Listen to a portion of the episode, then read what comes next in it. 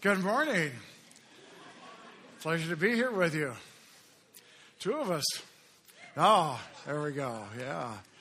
Well, hey, a special honor and thanks today for those of you who are veterans or those of you who are family members with active service men and women. Would you raise your hands right now? We want to acknowledge you and say thank you today for your service all across the room. We are grateful. Thank you. Yeah, thank you. Well, some of you have already noticed that I have a bandage on my hand. I have just become all of your grandfathers. You know what he did. Told you about the most recent surgeries and medical procedures every time you saw him. So here I am. I just out front with it. And I have to mention this because I've been told that when I speak, my arms flail like I'm in water and I'm trying to keep from drowning. And sometimes you have noticed that there's a bump on this hand.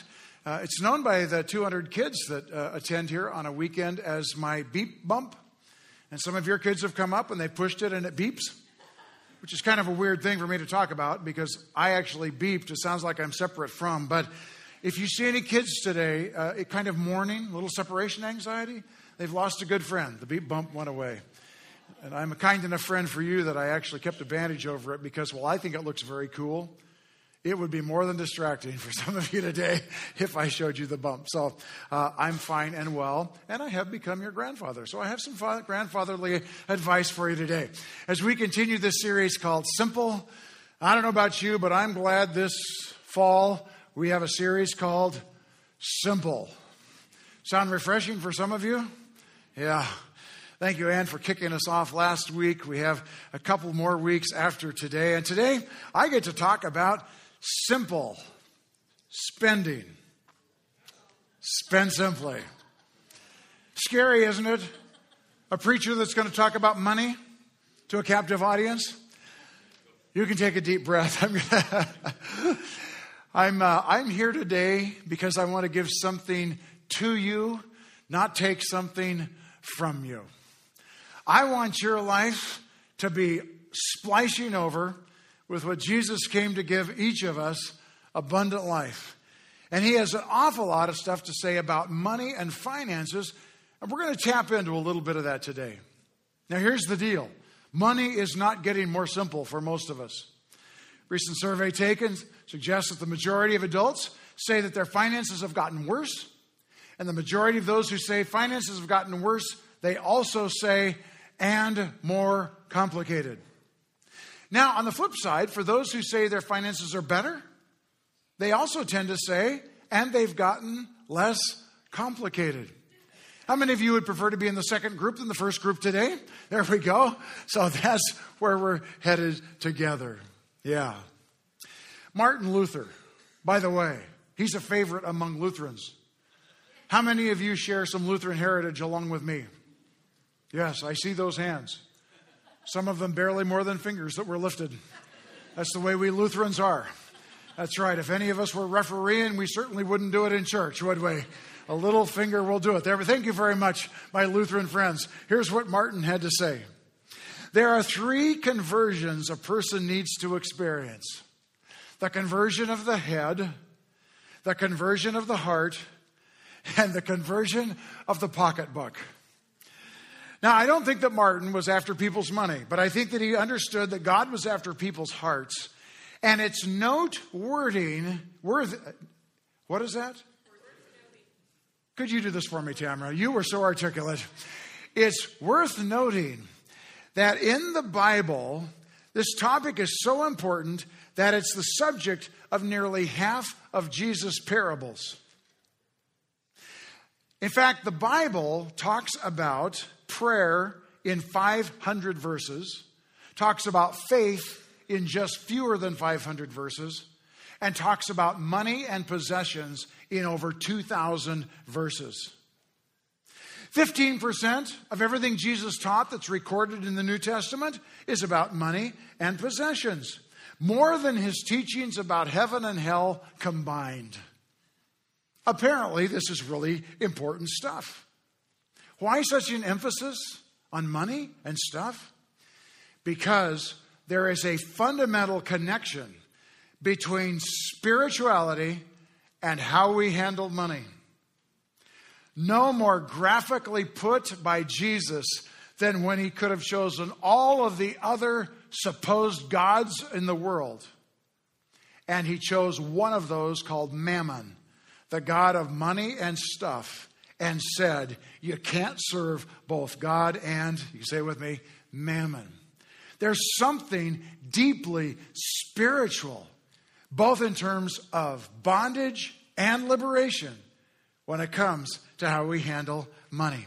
So we're going to read today a story about what it means to be stewards of money. And it's about two brothers and Jesus' response to them who were fighting over the parents' estate, their inheritance. And Jesus tells us this, in essence, that when it comes to money, and here's a worldview that I have, that many of us share, is that God is the owner of everything on earth and beyond. So when it comes to followers of Christ, everything that we own is actually what God owns, and he has shared with us to be responsible managers for. So the discovery of what he wants us to do with his stuff is really the topic that we're about today. And what he certainly doesn't want you to do with his stuff is to put yourself in bondage around it. So we read this story of Jesus being asked to arbitrate the brothers. He responds to them with his own story. And notice as I read from Luke chapter 12, starting with verse 15. Then he, Jesus, said to them, the brothers, watch out. Be on your guard against all kinds of greed.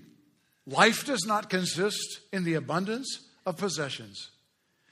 And he told them this parable. The ground of a certain rich man yielded an abundant harvest.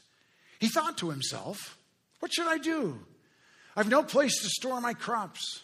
And then he said, this is what I'll do.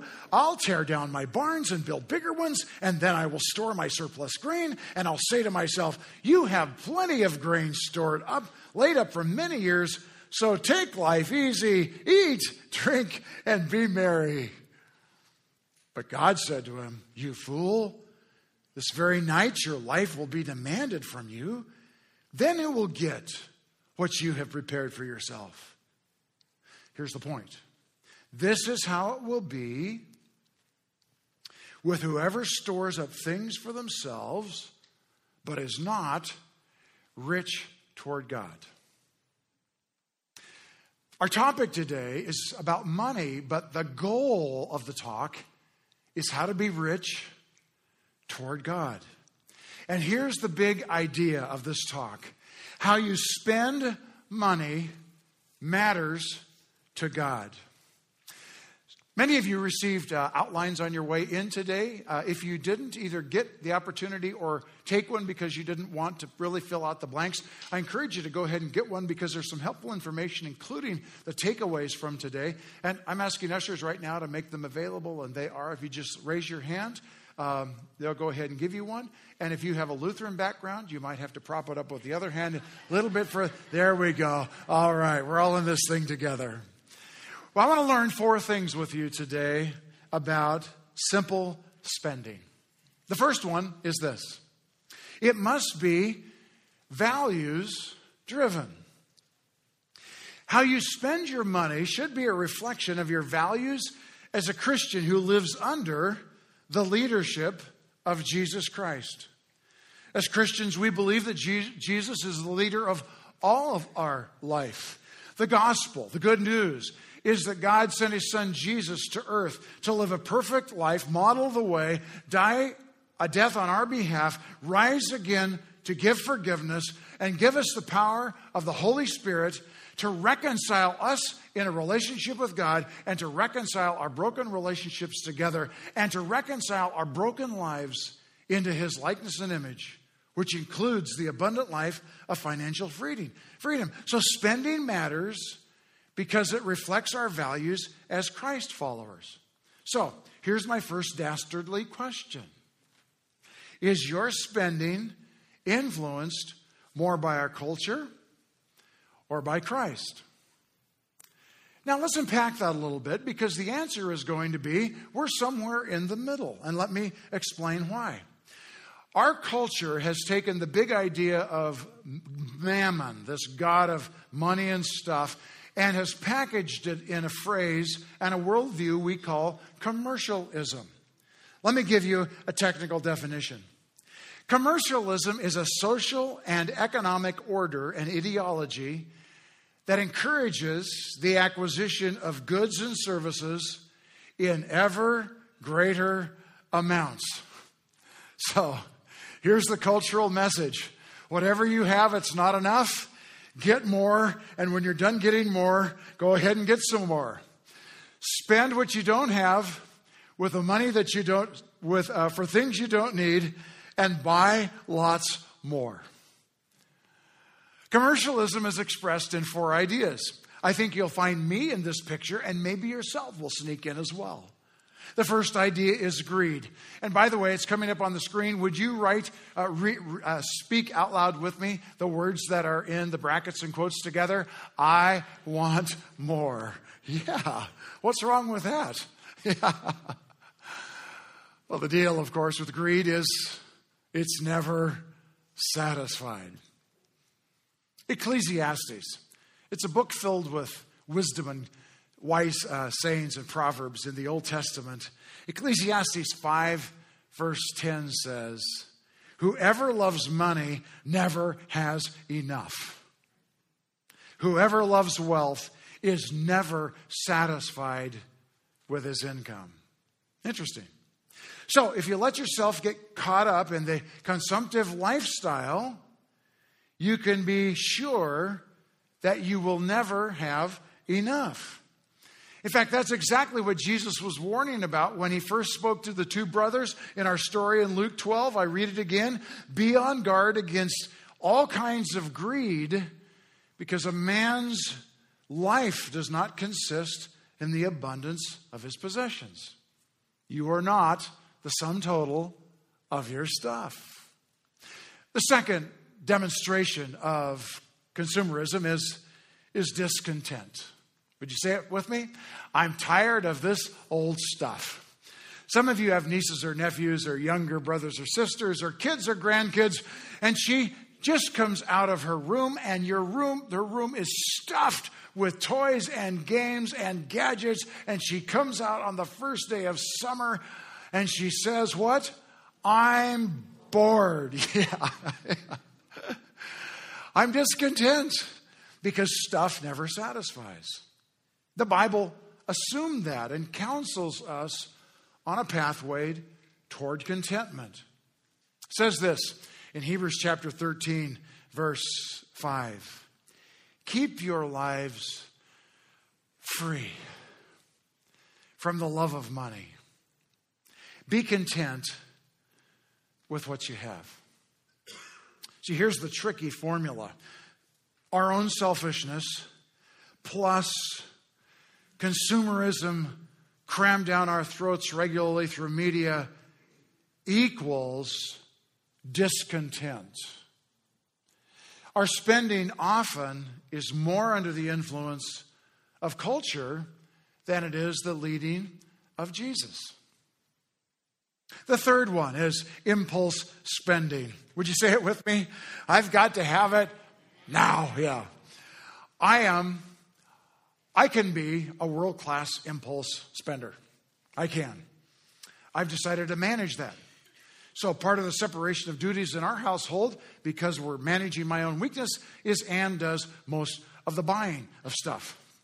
Because I can go to the store for milk and find all kinds of things that I didn't know I needed.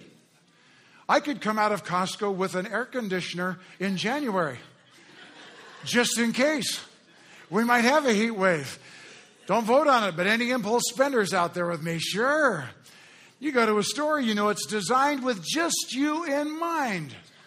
Why do I leave with 95 packages of gum on my way out when I came in for a hammer?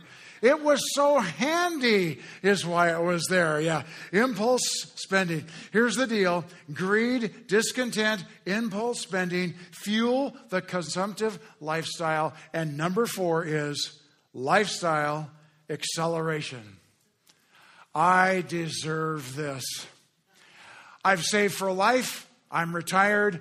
I deserve this. I worked hard. I got the promotion. I deserve this. I got the job. I deserve this. I put in extra time. I deserve this. I deserve this can lead us down a very discontent path. So here's the deal. As Christians, we should start by defining Christ-following values and a standard of living that matches with those values. So our first step in spending money wisely is to determine our standard of living. Said another way, we determine our values and goals and priorities, and then we make appropriate plans. Now, I want to mesh with you a little bit. This is not new, but in this month of Thanksgiving, we probably are well served to be reminded of how grateful we should be. If you think about the world's population, 6 billion people or so, and you take the top 20% of consumers, the top 20% consumes 77% of world consumption. Top 20 consumes 77%. Bottom 20% consumes 1.5%. In other words, a person in the top 20% consumes 50 times more than a person in the bottom 20%. And they are all equally loved by God. And friends, you know where we all land in this room today. The top 20%. Now, I don't think that means that we're to feel guilty about that. But I do think two things. I think we should be very grateful about that. And I think in light of this talk today, we should feel tremendous responsibility before God that He has chosen to make you a manager of a way disproportionate amount of His stuff and is looking to you to be a good steward of that. And so we want to ask Jesus how He wants us to live. What would Jesus do in my situation? How would He live with my income? What would He do with it? Questions that help us describe a values-driven standard of living. So that's the first. Simple spending means I'm going to be values-driven. Second, simple spending. It must be planned. How many of you by nature are planners? Proud, raise hand. How many of you by nature are spontaneous people? Yeah. Don't answer this. How many of you are sitting next to a spouse or a partner that raised the other hand? There, I know how that works out. Here we go. All of us have a vested interest in this one. Spending must be planned.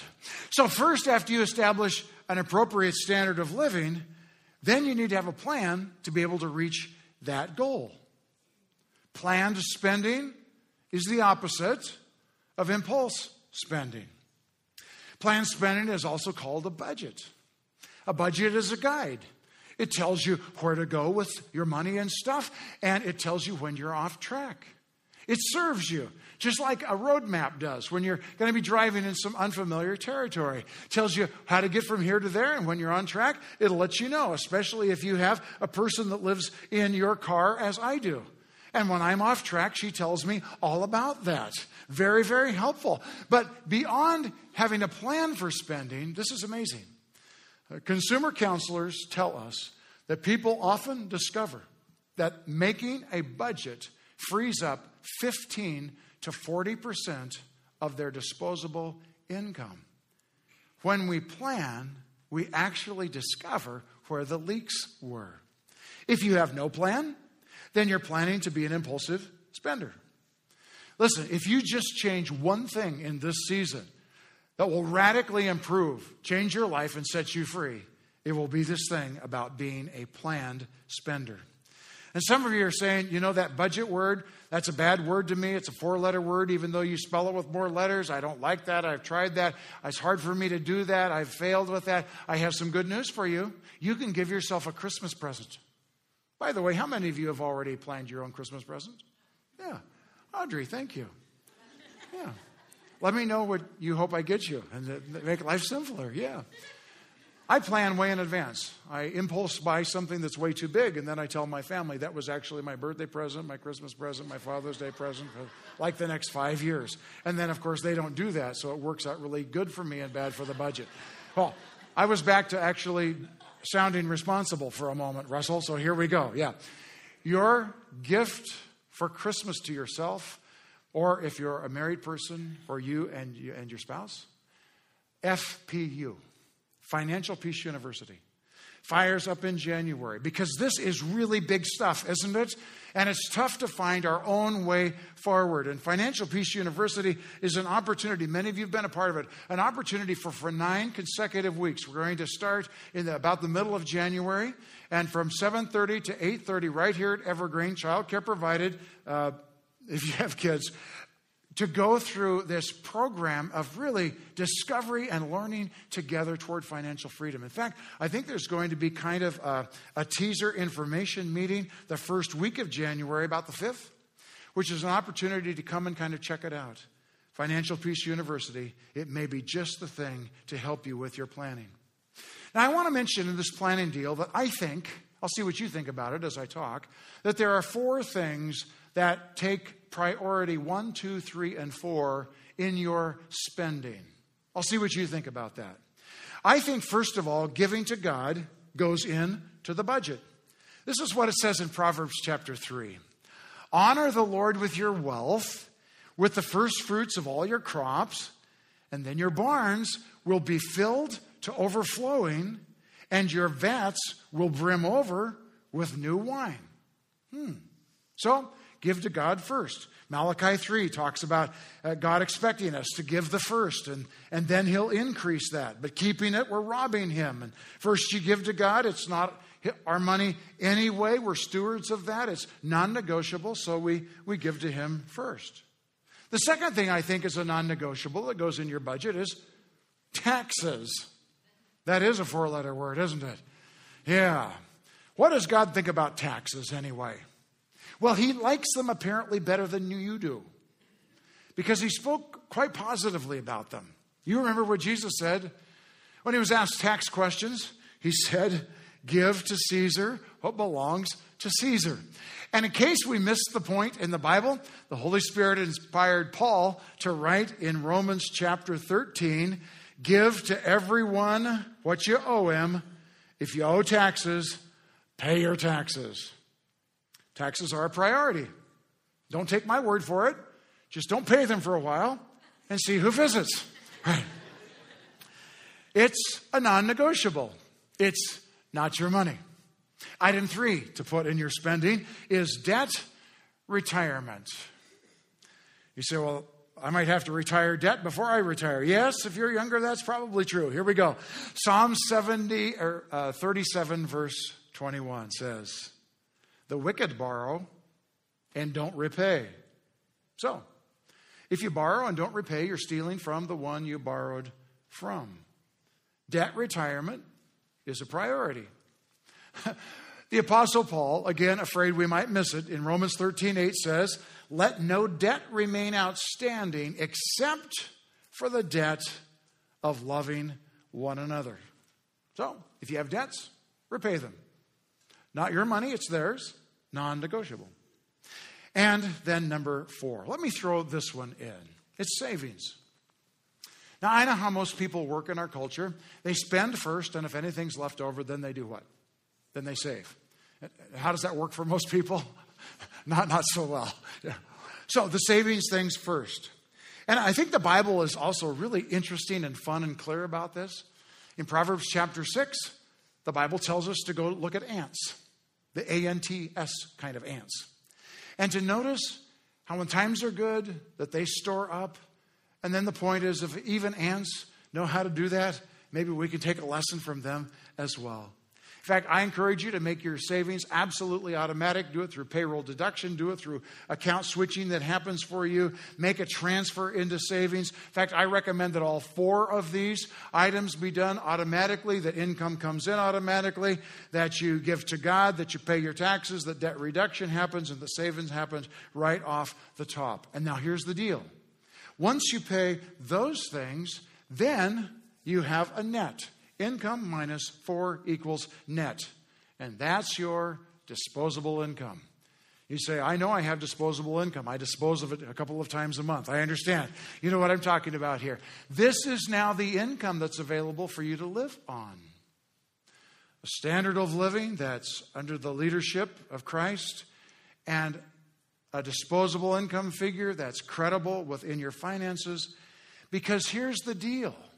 The top four are not negotiable, but how you spend your disposable income is entirely negotiable. And you can choose a standard of living relative to that and live within your means. I mentioned Financial Peace University. January the 5th would be a good place to put in your calendar to come for a check it out meeting. Maybe some of you already know in advance that you're just going to want to launch that starting on January the 19th. It's a great, great way to go on a journey with some other people that are where you are in experience, and with some other folks that might be a step or two ahead that will be able to give some helpful advice and cheer you on as you move forward. So, we've learned two things today about simple spending. The first is it's value-driven, and second, that it must be planned. The third thing we're learning about simple spending is that it must not be financed by debt. Yeah. Now, listen, let's talk about debt for a minute. The Bible does not prohibit debt. In fact, at places, it assumes debt. But it encourages us to be very cautious about debt because of this true principle for everyone that I'm going to read from Proverbs chapter 22, verse 7. The rich rule over the poor, and the borrower is servant to the lender. That's always true. So a bunch of us know what it feels like to be the servant to the lender, especially if we're working off some 16 to 24.99% interest on credit cards. And we know that there's an enslaving feel about that. So here's the deal. If you do have debt, pay it off. Don't let it remain outstanding, and then stay out of debt. Now, let me emphasize again, the Bible does not prohibit debt, but it encourages us to be very cautious about it. I understand in our culture, for most of us, we couldn't afford to buy a home. We couldn't afford to finance college education, for example, without making that investment through debt funding. But I encourage you to especially beware of debt in consumer debt or credit card debt, because debt costs you far more than you think. You buy the item on credit, and then you pay what? It's called interest. And that interest can compound over time. So this is what's happened for a Christ follower. You've taken God's money. He apparently didn't give enough now for that. So you've indebted yourself, and now you're going to take God's money and you're going to pay compounding interest. That sounds like a bad deal. But the other part of the downside is that had you saved that money, the interest would have compounded for your benefit. So debt's a double whammy. I pay compound interest, I lose the benefit of compound interest on my investment. For example, let's imagine that you're going to buy a new car, $32,000, which is kind of roughly an average price for a new car, unless you really want a new Lamborghini like I do, and then that would skew the averages up. By the way, for Christmas, that would work. Audrey, I don't know what was on your list, but there we go, okay. $32,000 car. Here's the deal. You're going to finance it. You're going to do it on a loan. And so you're going to have 4% interest, and you're going to pay $500 a month over 72 months. That's kind of how that would work out. Here's the deal. So you buy your car, and 6 years later, you have a used car. That's what you have. Yeah. So let's just play with this for a minute. Let's imagine that you would have taken the $500 a month over the 72 months and you would have invested it, let's say, at 7% for those 6 years. You would have $45,000. Now, let's imagine that you're a lot younger than I am and you have a 30-year investment horizon. If you just left the money there at 7%, at the end of 35 years, you'd have over $500,000 instead of that used car. And if you had 9% interest, it would be well over $1 million. So if you're young enough, you could fund your retirement by not buying the new car. Interesting. Well, let's move on, because that just makes me feel bad, because I'm too old to do that. And maybe I want a new car. And maybe you're saying, well, I don't have $32,000 to go out and buy a new car. So don't. Buy something else. I like new cars. We've bought new cars. Every time we bought a new car and we left the lot, it was a used car. I understand that as well. Nothing against new cars here, but, well, you know that Ann and I just kind of live life with you, right, and out loud. So you always get a story or two, don't you? Ready for a lame story from Jared? Yeah, here you go. You know that you have to say yes, and if you don't, I'll do it anyway. We had a season before we had kids called the disposable car era. And I had a buddy that would come up to the Portland area here to a wholesale car auction, and he would buy us a car when ours stopped running. And he knew that the maximum budget was $50. One day he called me kind of apologetically, and he said, Jared, there's a really sweet car here, but I think you're going to have to spend $75. So I reluctantly agreed to that. And so he'd bring the car home, and we would drive it until it wouldn't work any longer, and then we would get the new disposable car, new to us anyway.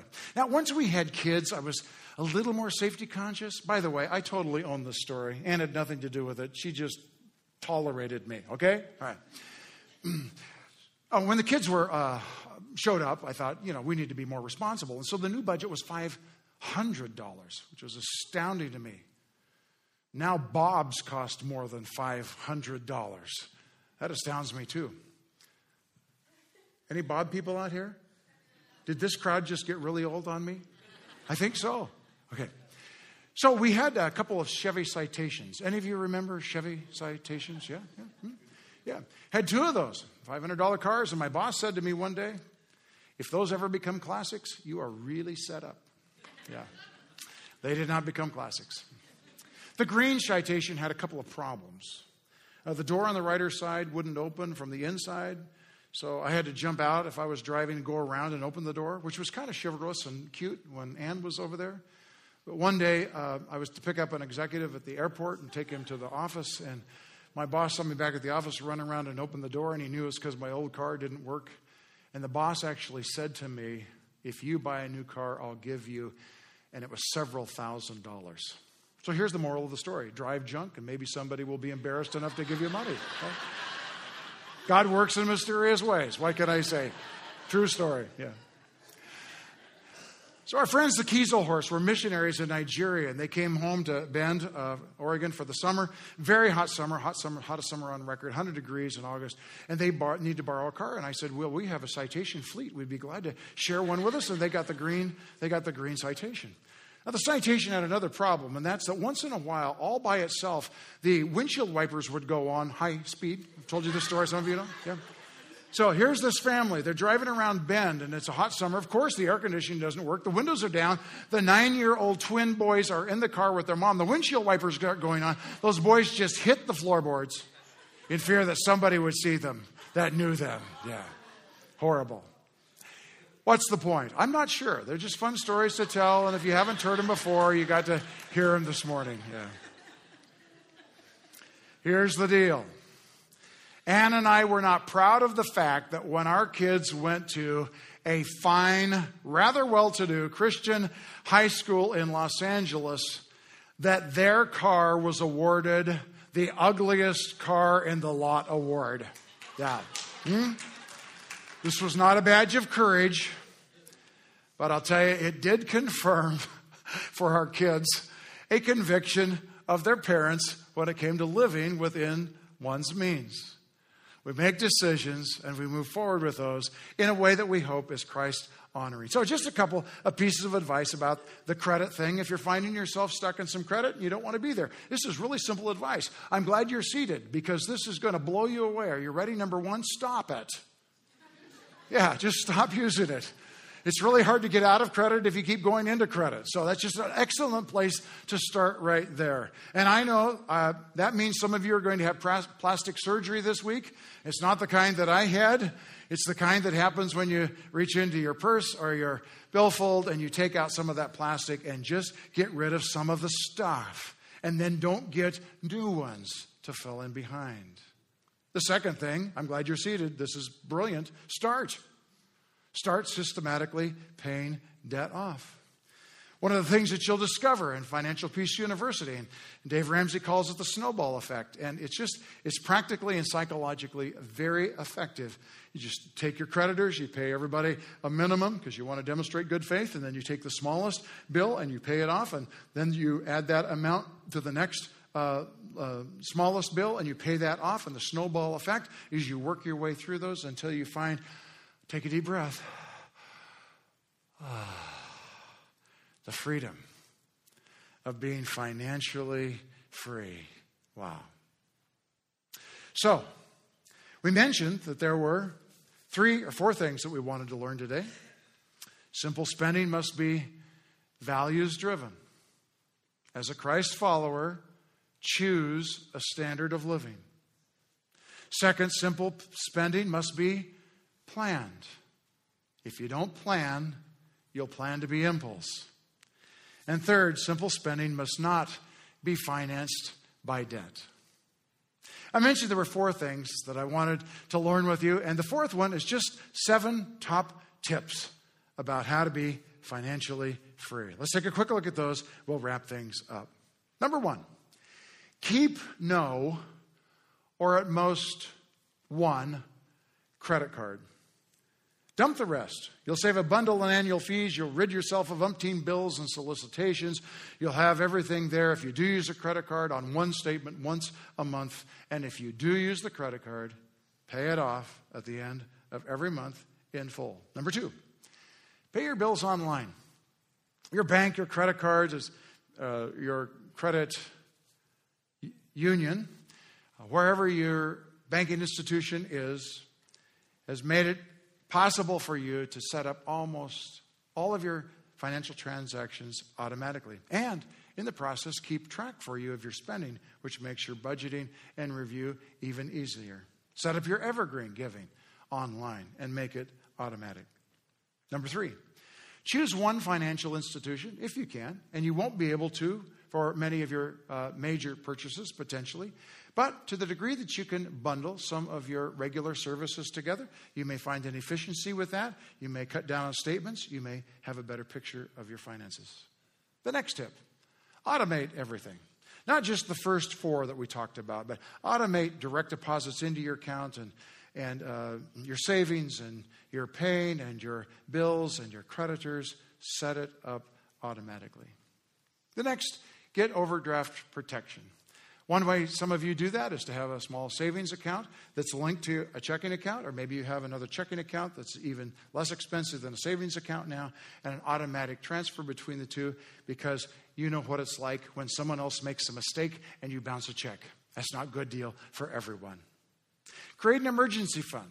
You know what they say, 3 to 6 months of expenses in case something unexpected happens, and you say, I'd only love to do that, but how can I start? Well, you can start with simple savings. You can start with $100 a month. In 5 months, you'll be at $500, and that covers many home-based, small, unexpected expenses. And as you keep adding to it over time, you'll end up with that account. And last and final, pay God and yourself first.